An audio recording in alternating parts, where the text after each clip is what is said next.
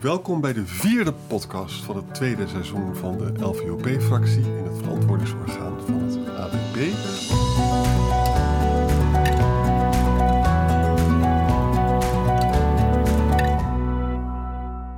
Vandaag spreken wij Michael Visser en ik nog een keer, zoals we aangekondigd hebben, met hoogleraar internationaal pensioenrecht Hans van Meerten. Als u zijn biografie wil horen, dan moet u even naar de vorige podcast luisteren. We hebben het uitgebreid geïntroduceerd. Hè? Hans van Meerten is uh, deeltijd hoogleraar uh, internationaal pensioenrecht op de Universiteit Utrecht. Uh, is adviseur bij Westerbrink en zelfstandig advocaat. Ehm, wij gaan beginnen nu met het onderwerp Europa. Uh, Michael Visser zit nog steeds in Hilvarenbeek. Ik zit zelf in Doorn en Hans van Meerten zit nog in Den Haag. En om een eerste vraag gelijk al te stellen. Eh, beste Hans, als je spreekt over het woord Europa en pensioenen, dan gaan altijd overal de rode bellen af. Hè? Klopt. Uh, en ook een Kamerlid als Pieter Omzicht bijvoorbeeld, die heeft, is daar heel erg uh, luidruchtig over. Hoe zie je dat? Want je hebt, in je oratie heb je dus eigenlijk een pleidooi gehouden voor een soort pensioenunie, om het echt dus Europees te regelen. En dan zeggen dus de andere mensen, ja, maar dan gaan ze aan ons geld zitten. Maar dat vind jij, denk ik, onzin. Zeg maar eens wat je daarvan, daarvan, denkt.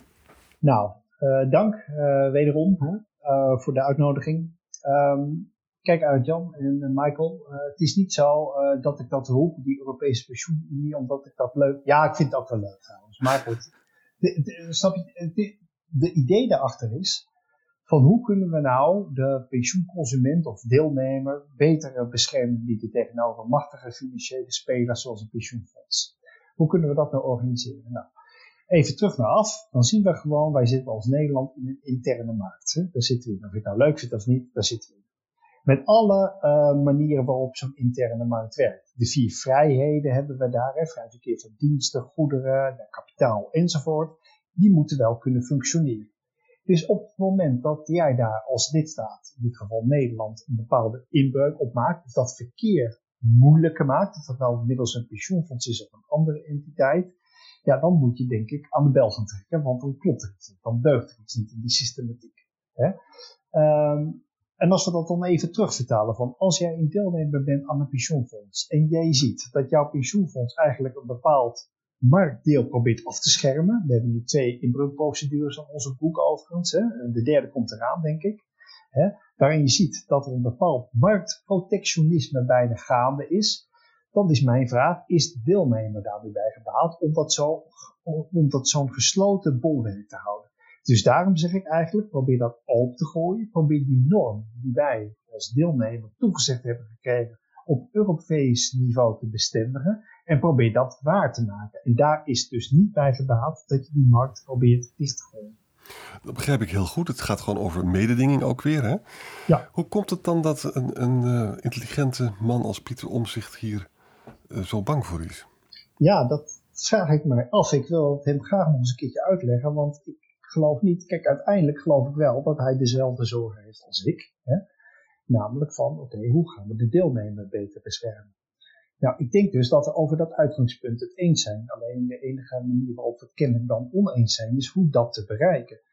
Nogmaals, ik denk niet dat je dat bereikt met door het ABP een bepaalde monopoliepositie te geven en daar in mijn ogen soms een beetje misbruik van maakt. Daar is de deelnemer niet bij gebouwd. Dus ik ben op zoek naar manieren om dat toch beter te regelen of beter vorm te geven, zodat de deelnemer daar meer aan heeft. En inderdaad, ik pleit voor een Europese pensioenunie op het eerste zicht gaan er alle alarmbellen bij de meesten af en ook bij Pieter Omzicht. Maar daarmee bedoel ik dus van hoe gaan we nou zorgen dat die deelnemer beter beschermd wordt. Dat is de onderliggende gedachte. En ik wil het best een keer met Pieter nog eens een keer alle uh, ins en outs over uh, de revue laten passeren. Maar dat is het doel. En je bedoelt ook meer concurrentie tussen pensioenfondsen, ook cross-border. Betekent een beter product voor deelnemers. Nou, dat zou het wel kunnen betekenen. Kijk, wat je dan vaak hoort is ja, maar dat hebben we ook bij de zorgverzekeraars gezien. En dat wordt één grote bende en dat heeft allemaal niet gewerkt. En kijken wat dat allemaal toe geleid heeft. Eens, of eens, dat zou je inderdaad kunnen zeggen. Hè? Dus dat moet wel, dat hele proces moet natuurlijk met de nodige uh, waarborgen omgeven worden. Hè? Dat moet je niet lukraak gaan doen of zonder condities gaan doen. Maar ik denk wel degelijk dat de deelnemer gebaat is bij een soort van vergelijkingsmateriaal, zullen we zeggen.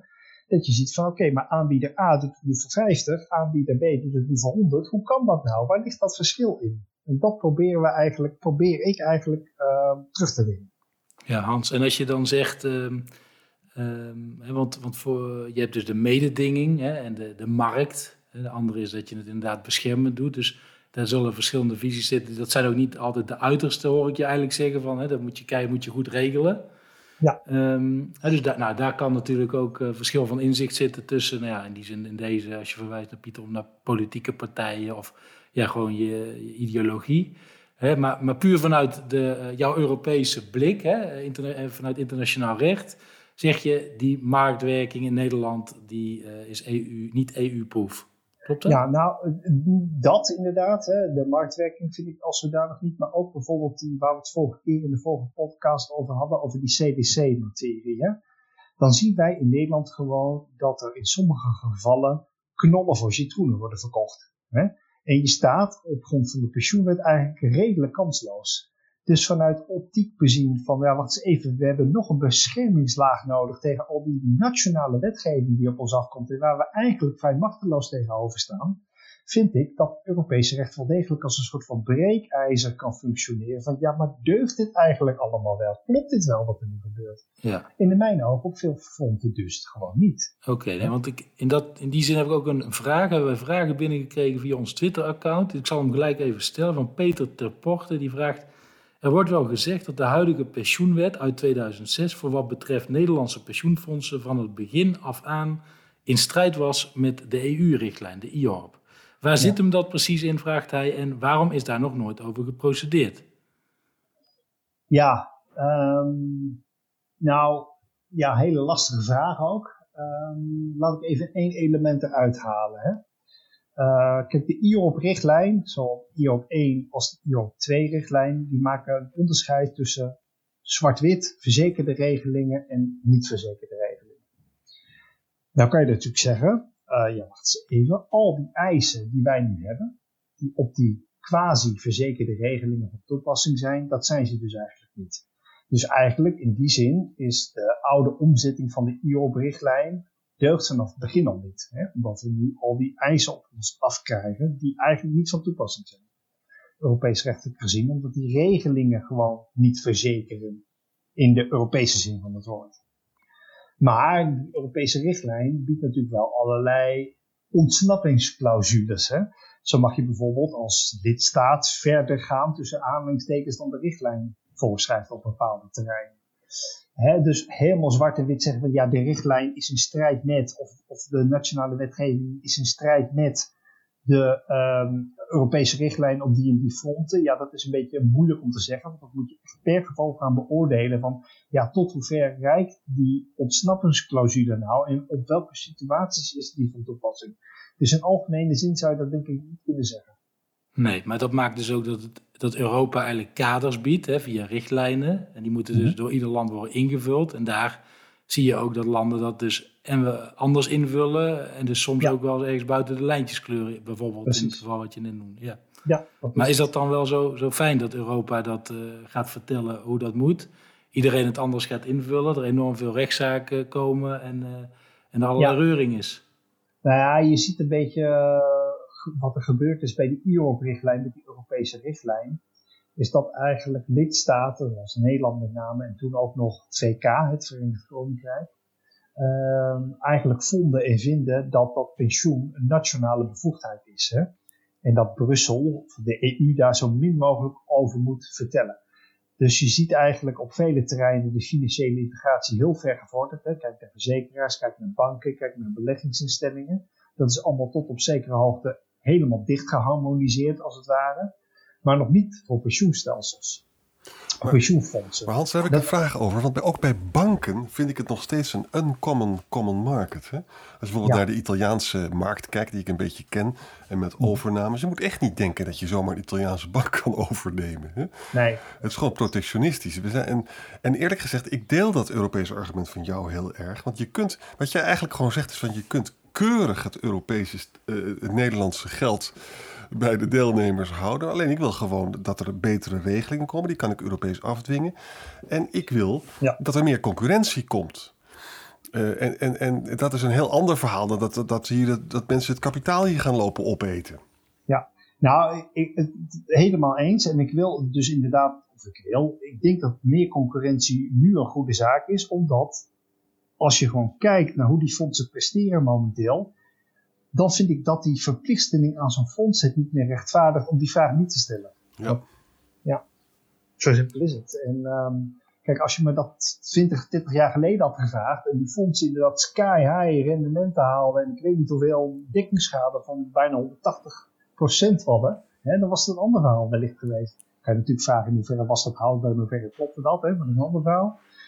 Maar weet je, nu de vraag pregnant wordt, of nu je ziet dat dekkingsschade op 90% staan, dat die fondsen op geen enkele manier hun garanties kunnen waarmaken. Hè? Nou ja, dan kan je toch echt wel, vind ik, legitiem de vraag stellen, ja, maar waarom zit ik dan nog bij een pensioenfonds? Ja. ja. Nee, maar dat, dat punt, uh, dat maak je duidelijk. En dan kun je natuurlijk ook argumenten, die noem je zelf ook al wel tegengeven. Dat moet je goed invoeren. Maar even, ik ben nog zelf een beetje aan het zoeken, eigenlijk de vraag van Arend Jan. Ook als je hier naar Europa neemt, waarom zijn mensen daar dan toch zo, hebben ze daar zorgen over of bang? Kijk, wat ik me hier nog van kan herinneren is, die IOP-richtlijn werd geïmplementeerd.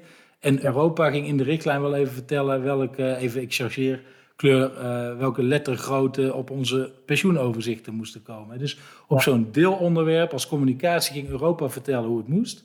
Nederland liep daar in die zin eigenlijk al wat vooruit op heel veel andere landen. Dus nou, ik ben het met je eens, uh, Michael. Dat is inderdaad een detailniveau waarvan je kan afvragen, is dat nou nodig? Maar je moet niet vergeten dat dat ook deels komt, grotendeels komt, omdat op bevoegdheden die er echt toe doen, bewust door de lidstaten dat proces is getraineerd. Hè? Um, bijvoorbeeld, ik noem maar wat, de rekenrente. Hè? Dat is gewoon puur nationaal gehouden. We krijgen nu heel vaak, tenminste in het korte verleden, krijgen we heel vaak het complaint of de klacht van ja, maar nu gaan ze naar België, want daar is de rekenrente voordeliger. Ja, omdat Nederland tegengehouden heeft dat dat op Europees niveau werd geregeld. Snap je? Dus en daar vind ik dat Nederland bijvoorbeeld een enorm laag boter op zijn hoofd heeft, omdat echt de grote vraagstukken in Europees rechtelijk verband niet werden aangepakt. Met als gevolg dat je inderdaad op allerlei detailgebiedjes uh, Europese regelgeving zag. En dan kan je inderdaad wel afvragen, ja, is dat nou wel nodig geweest? Nou, in mijn ogen zou je kunnen zeggen, nee, laten we die grote thema's aanpakken. Zoals wat ik dit noemde, de rekenrente op Europees niveau regelen. Dat je niet daar een arbitrage of waste door de bot op kan krijgen. Want op die grote vraagstukken gebeurt dat namelijk gewoon wel. Dat zie je bij die, bij, die, bij die oliemaatschappijen die allemaal naar België gingen. Of allemaal, een paar naar België toe. Niet alleen natuurlijk vanwege de rekenrente, maar ook vanwege de toezichtseisen die door de nationale autoriteiten daar werden gesteld, die gewoon wel anders waren dan die in Nederland. Ja, nee, oké. Dus het is eigenlijk een, misschien een bliksemafleider omdat de andere thema's eh, niet, zijn, niet voldoende zijn besproken of omdat er geen draagvlak was bij een aantal. Ja, zo zou je het wellicht een beetje kunnen zeggen. Ja, ja. ja okay. Dan is het maar dus, en, en, oorzaak kunnen zijn. En is jouw gedachte dan vanuit jouw oratie en ook jouw, uh, dus de, de, dat je zegt, juist harmonisering op dit soort thema's is wel belangrijk en brengt ons verder. Dat is wat jou betreft wel de gedachte dan. Nou ja, weet je, dat komt ook inderdaad omdat ik gewoon ook. Uh, kijk, dit komt niet zomaar uit de lucht vallen. Dit roep ik niet zomaar. Dit komt omdat de juridische realiteit is dat wij in, in een interne markt zitten. En op allerlei fronten natuurlijk al via het vrije verkeer. Uh, dat kunnen we nogmaals leuk vinden of niet hoor, snap je? Maar uiterste is dan om eruit te stappen, dan heb je die regels niet meer, snap je? Maar zolang je erin zit, heb je met die regels van het vrij verkeer te maken. Ja, en heb je ook te maken met het vrij verkeer van pensioenkapitaal, om maar eens wat te noemen. Dat is een van de dingen die wij nu als Nederland bijvoorbeeld weer in onze broek hebben. Voor de tweede, dat is de tweede inbreukprocedure. Omdat wij gewoon aan buitenlandse pensioenuitvoerders veel strengere eisen opleggen dan aan Nederlandse pensioenuitvoerders. en dat is echt een no-go in het Europese recht.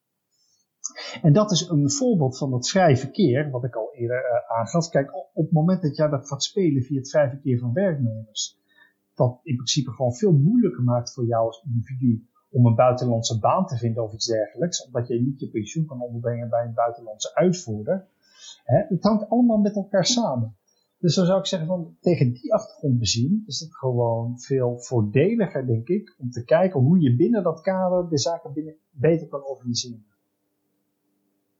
Oké, en um, want uh, maar Europa is natuurlijk groot. Hè? We hebben het hier net over, over twee richtlijnen. En dat is eh, wat je noemt een aantal inbreukprocedures. Het deel zit ook op, uh, wat ik begrijp, op belastingwetgeving, die dan blokkades opwerpt om je pensioen over te dragen naar een ander land. Je zou kunnen zeggen, dat is een niche.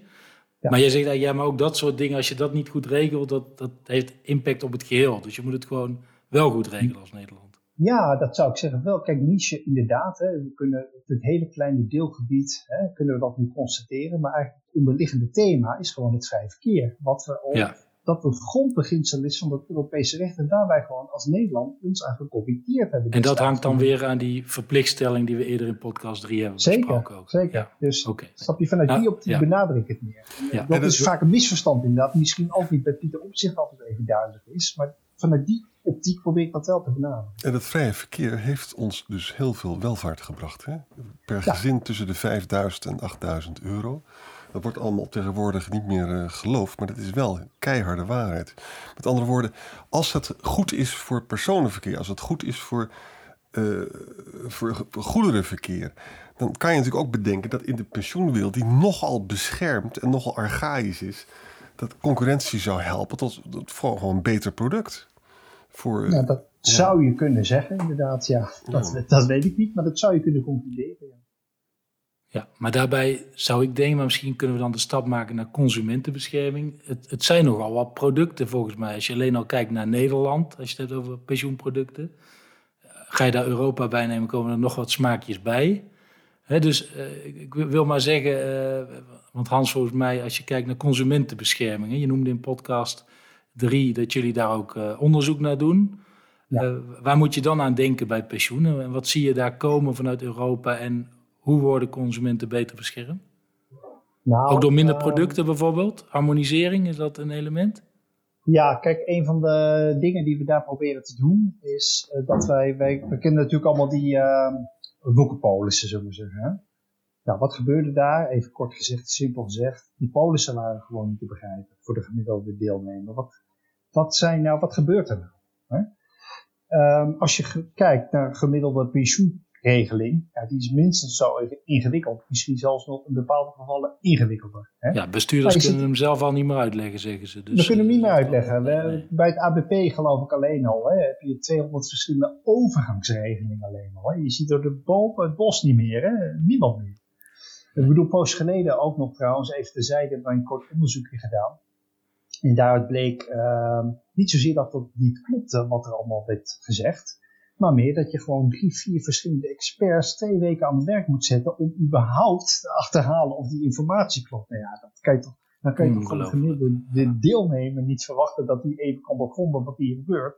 Dus met andere woorden, als jij een pensioenregeling hebt die gewoon niet te doorgronden valt, maar wel verplicht die je moet afnemen dat deugt dan toch niet, snap je? Dus dan moet je toch zeggen, ja wacht eens even, die structuren die wij hebben bedacht destijds, volstaan die überhaupt nog wel? Nee, is volgens mij het antwoord dan dus. Want als jij gewoon onvoldoende kennelijk, kennelijk hè, onvoldoende beschermd wordt als individu tegen al die risico's waaraan je blootstaat, ja, dan moet dat echt niet de schop verdikken. En dat is een van de redenen waarom we kijken naar het Europese consumentenrecht. Want die um, mechanismen zijn daar natuurlijk allemaal al uitgedacht. Hè.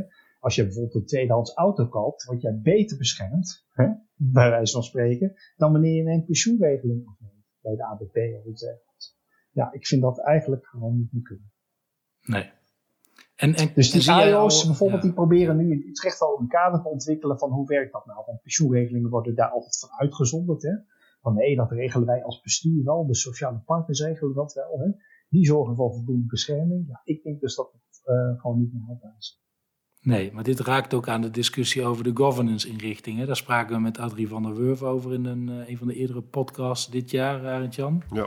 en, en, uh, en ook dus de bescherming, bijvoorbeeld wat een toezichthouder als AFM of zo hier op, op de productontwikkeling zou moeten doen. Zit dat hier ook ja. bij? Kijkt, ja. uh, kijkt jouw AIO Ja, ja nou, we hadden een poosje geleden ook een discussie, hè, Michael, over dat advies van de Raad van State. Hè? Wat al, ik geloof, tien jaar oud is ondertussen. Over de governance heb je het over. Als de risico's bij deelnemers komen te liggen. Ja, ja. ja, en toen zeiden ze eigenlijk al in dat stuk uh, van ja, wacht eens even. We hebben nu, als wij naar een uh, defined contribution regeling gaan, waar alle risico's bij de deelnemers liggen, wat moeten de sociale partners dan nog in het bestuur van zo'n pensioenfonds? Een hele legitieme vraag, denk ik. Ja. Met andere woorden, men heeft misschien onvoldoende nog op de radar staan wat dat voor hun eigen governance betekent, die sociale partners, op het moment dat jij gaat overstappen naar een platte, tussen aanhalingstekens?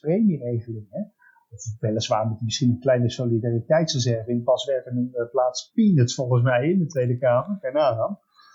Um, maar, snap je, dan is toch een hele legitieme vraag, maar wacht eens even, waarom moet zo'n heel pensioenfonds al die toeters en bellen nog kennen als we gewoon een premieovereenkomst zonder garantie kennen? Ja. En heb je dan, uh, want inderdaad, je noemt nou die solidariteitsreserve, dat, dat was nog een vraagje naar aanleiding van de vorige podcast, kwam dat in me op. Um, even één, wat vind je daarvan? In, want uh, voor de mensen, voor de luisteraars die nog niet die de twee nieuwe contracten zoals ze eruit gaan komen, je hebt er eentje, zeg maar, het nieuwe, nou wat collectievere contract met een solidariteitsreserve, zeg maar een soort schokdemper, buffertje en een ja, gewoon een variabele uh, premieovereenkomst, waar je ook kunt kiezen voor een vaste, dus de wet verbeterde premieregeling. Ja. Maar het leek, ik hoorde laatst een interview van jou, ik, ik hoorde en zag bij, ik geloof 50 plus, met Corrie van der Brink, mm -hmm. uh, waarin je ook uh, daarop inging, kan dat kloppen, over die solidariteitsreserve, dat je eigenlijk zegt, ja, we hebben onderzoek gedaan en die is eigenlijk veel te beperkt. Of heb ik dat verkeerd begrepen? Pleit jij dan voor een grotere nou, solidariteitsreserve? Ja, nou nee.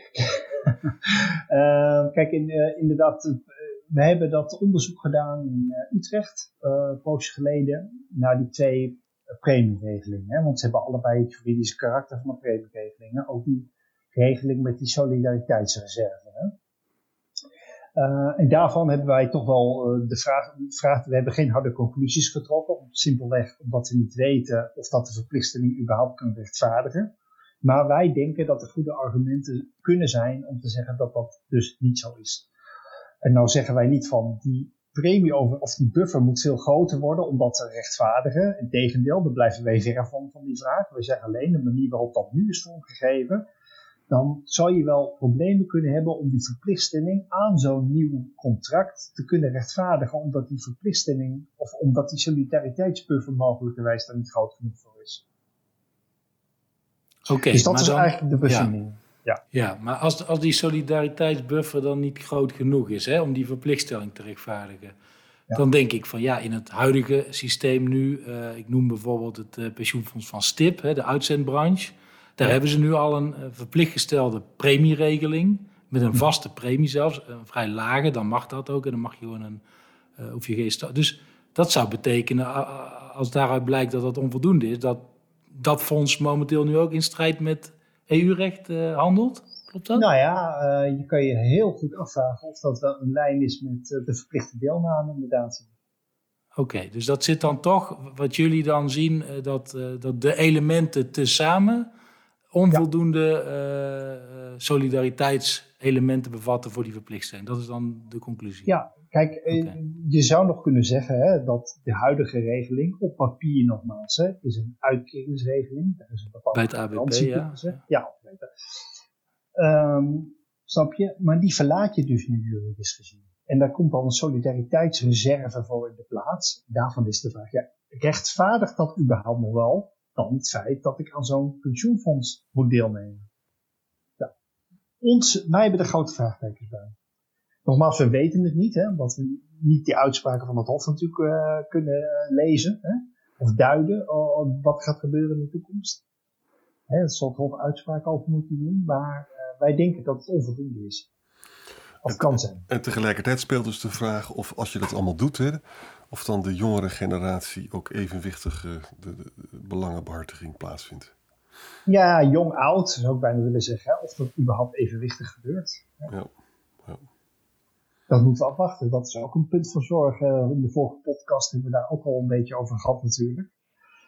Ja, maar zie jij uh, gebeuren, Hans, in nadere analyses? Hè? Ik begrijp dat jullie de, samen met Erik Lutjes, professor Lutjes, nog een nieuwe paper aan de Kamerleden gaan toezenden. Maar even in dit proces, hè? wat ik begrijp is dat er in december dit jaar een consultatieversie van de nieuwe pensioenwetgeving het land ingaat. Hè? Die is online, dan kan iedereen uh, zijn zegje erover doen. Als dat gehaald wordt, hè, Michael? Dat is nog maar de oh, ja, dat is bij pensioen natuurlijk altijd uh, uitstelgedrag ligt op de loer, hè, inderdaad. Ja. Maar het was, hè, maar Stel nou dat die dit jaar nog verschijnt. Uh, nou, ergens volgend jaar zal dan de formele wetgeving worden ingediend.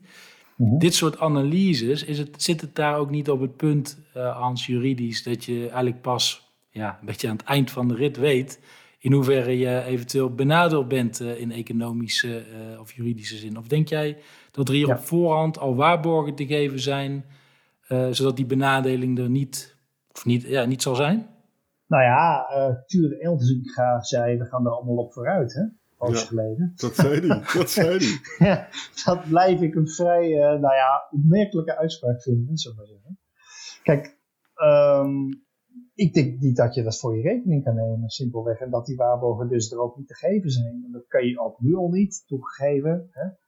Maar al helemaal niet als je dat gewoon puur loslaat, die juridische garantie. En als je dan zegt van ja, die 100 gaat minimaal ook 100 worden onder het nieuwe contract. Dat vind ik echt, dat niet. Zoals Adi volgens mij in die vorige podcast al zei, ja, als iemand anders die uitspraak had gedaan, dan uh, had hij een boete gekregen van de AFM. En dat vind ik ook op het misleidende af, eerlijk gezegd, wat er gebeurt. Absoluut. Ja. Dus ja, uh, waar inderdaad, Michael, kan je van tevoren, weet je, weet je dat niet. Maar dat moet je dan dus ook niet zeggen, we gaan er allemaal op vooruit. Nee, en, en oké, nou, uh, heb jij nou nog tips hè, vanuit de consumentenbescherming, daar gewoon voor deelnemers die nu luisteren? Wat, wat, wat moeten die doen met hun pensioen? Want eigenlijk, ze kunnen, uh, ze zitten bij het fonds via een werkgever. Maar als ze dit nou zo hebben gehoord en ze maken zich zorgen, om ze toch nog, kun je ze enigszins geruststellen of uh, moeten ze actie ondernemen? Of? Ik wou dat dat het kon, uh, maar helaas, uh, geruststellen. Kijk, ik vind wel, nogmaals, hè, kijk, wat is toegezegd in het verleden, is toegezegd. Kun je leuk vinden of niet, dat is gewoon een gegeven. Dan kunnen we zeggen, ja, dat is allemaal niet betaalbaar, dat moet anders. Oké, maar hou wel even rekening met het feit dat jij 30 jaar lang hebt gecommuniceerd dat jouw aanspraak, DD, een gegarandeerde aanspraak is. Hè? En als we dan nu ineens zeggen, ja, maar DC is toch beter bij nader inzien. Ja, DC is wel 30 jaar lang zwart gemaakt hè, door precies dezelfde mensen die eigenlijk nu zeggen, nee, we gaan er allemaal op vooruit. Ja, dat vind ik dan toch een beetje ongeloofwaardig, zullen we zeggen. Um, dus mijn advies zou dan zijn, ja, probeer eigenlijk toch een beetje de krachten te verenigen op een of andere manier. En probeer toch te, uh, uh, waarborgen dat dat pensioen wat jij hebt toegezegd gekregen, waarvan jij al die jaren ervan uitging, en dat je op jou gecommuniceerd is dat dat veilig en zeker was, dat je dat dan wel probeert veilig te stellen op een of andere manier.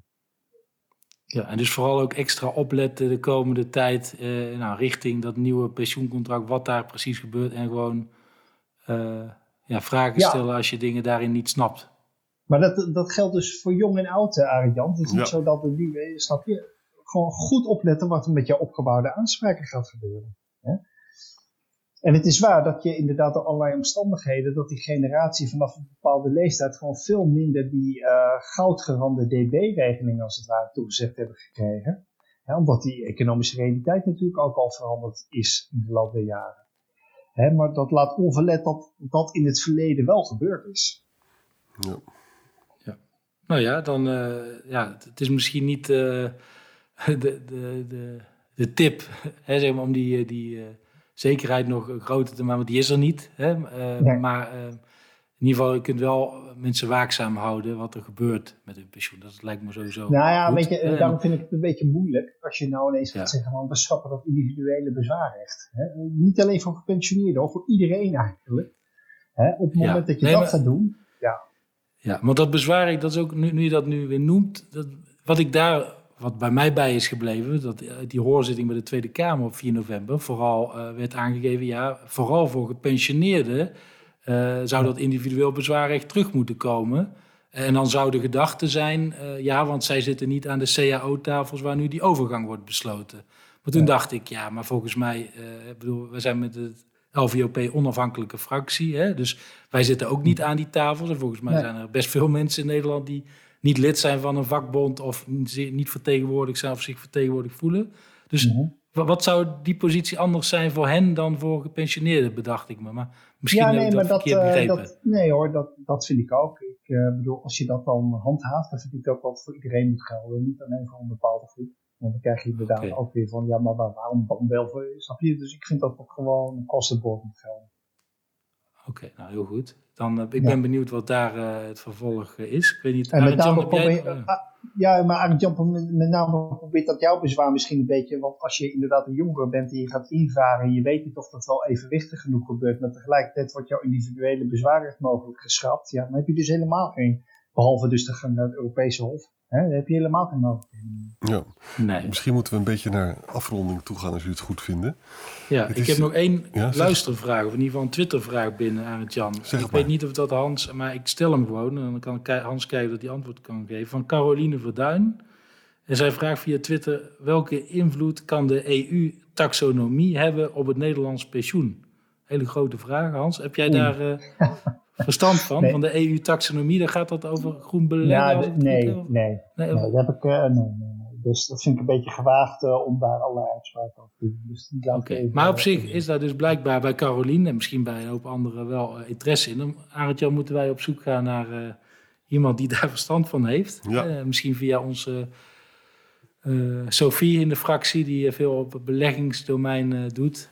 Ja. Dus dan, nou, Caroline, bij deze, we gaan er naar kijken. Ja, we gaan er naar kijken of dat we daar een expert bij kunnen vinden.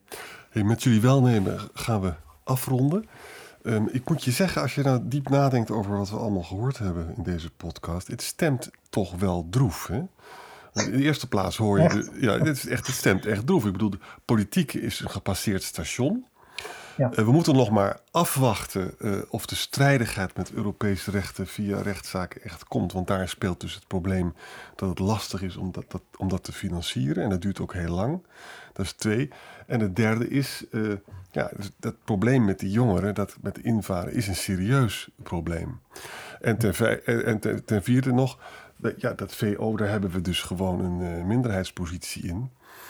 Dus dames en heren, beste luisteraars, we hebben niets anders te verliezen dan onze ketenen. Het is gewoon marxisme, is dit.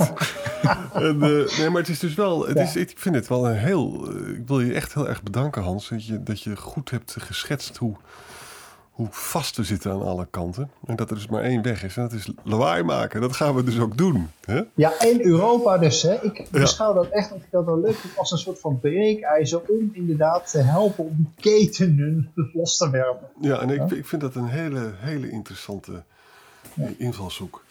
Hans, dank Hans. Heel veel dank voor het delen van je expertise.